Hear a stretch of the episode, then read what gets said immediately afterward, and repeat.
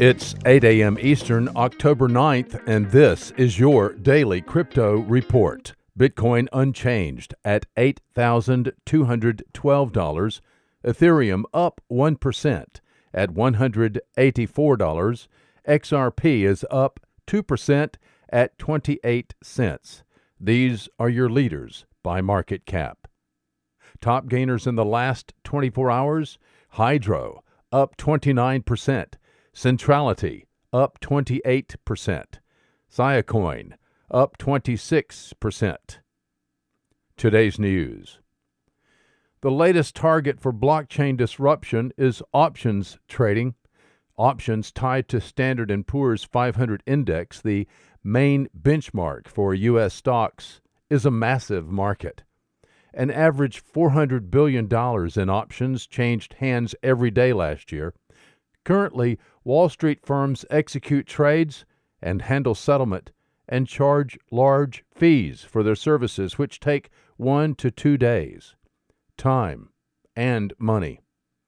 In July, Emmanuel Goh, CEO of London-based Skew, a startup specializing in analytical tools for the crypto industry, says he came up with the idea of using the Bitcoin blockchain to trade S&P 500 options.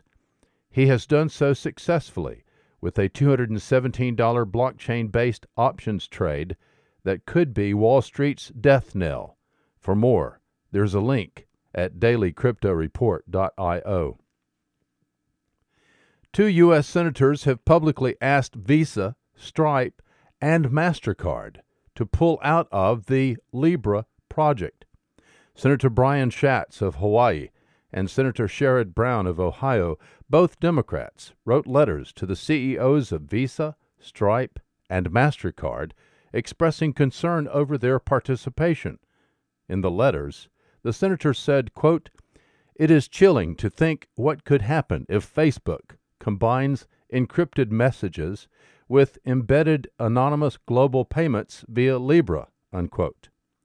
In what could be construed as threatening language, the senators say participating firms such as Visa, Stripe, and MasterCard may see heightened regulatory scrutiny over all as a result of Libra membership.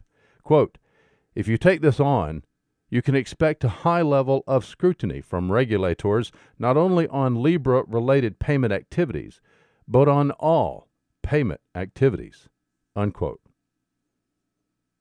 Well, Grayscale's Director of Sales and Business Development stated in an interview with The Block yesterday that institutional interest in cryptocurrency has been stable and growing in 2019. He said, quote, "You know, it's really funny. I get asked a lot, when are institutional investors going to get involved? We see institutional investors invest with us all the time, and that has been the case for a long time now," unquote. Grayscale took in $68 million in institutional investment in crypto in the second quarter of 2019, twice as much as the first quarter of 2019. Well, those are your leading headlines today.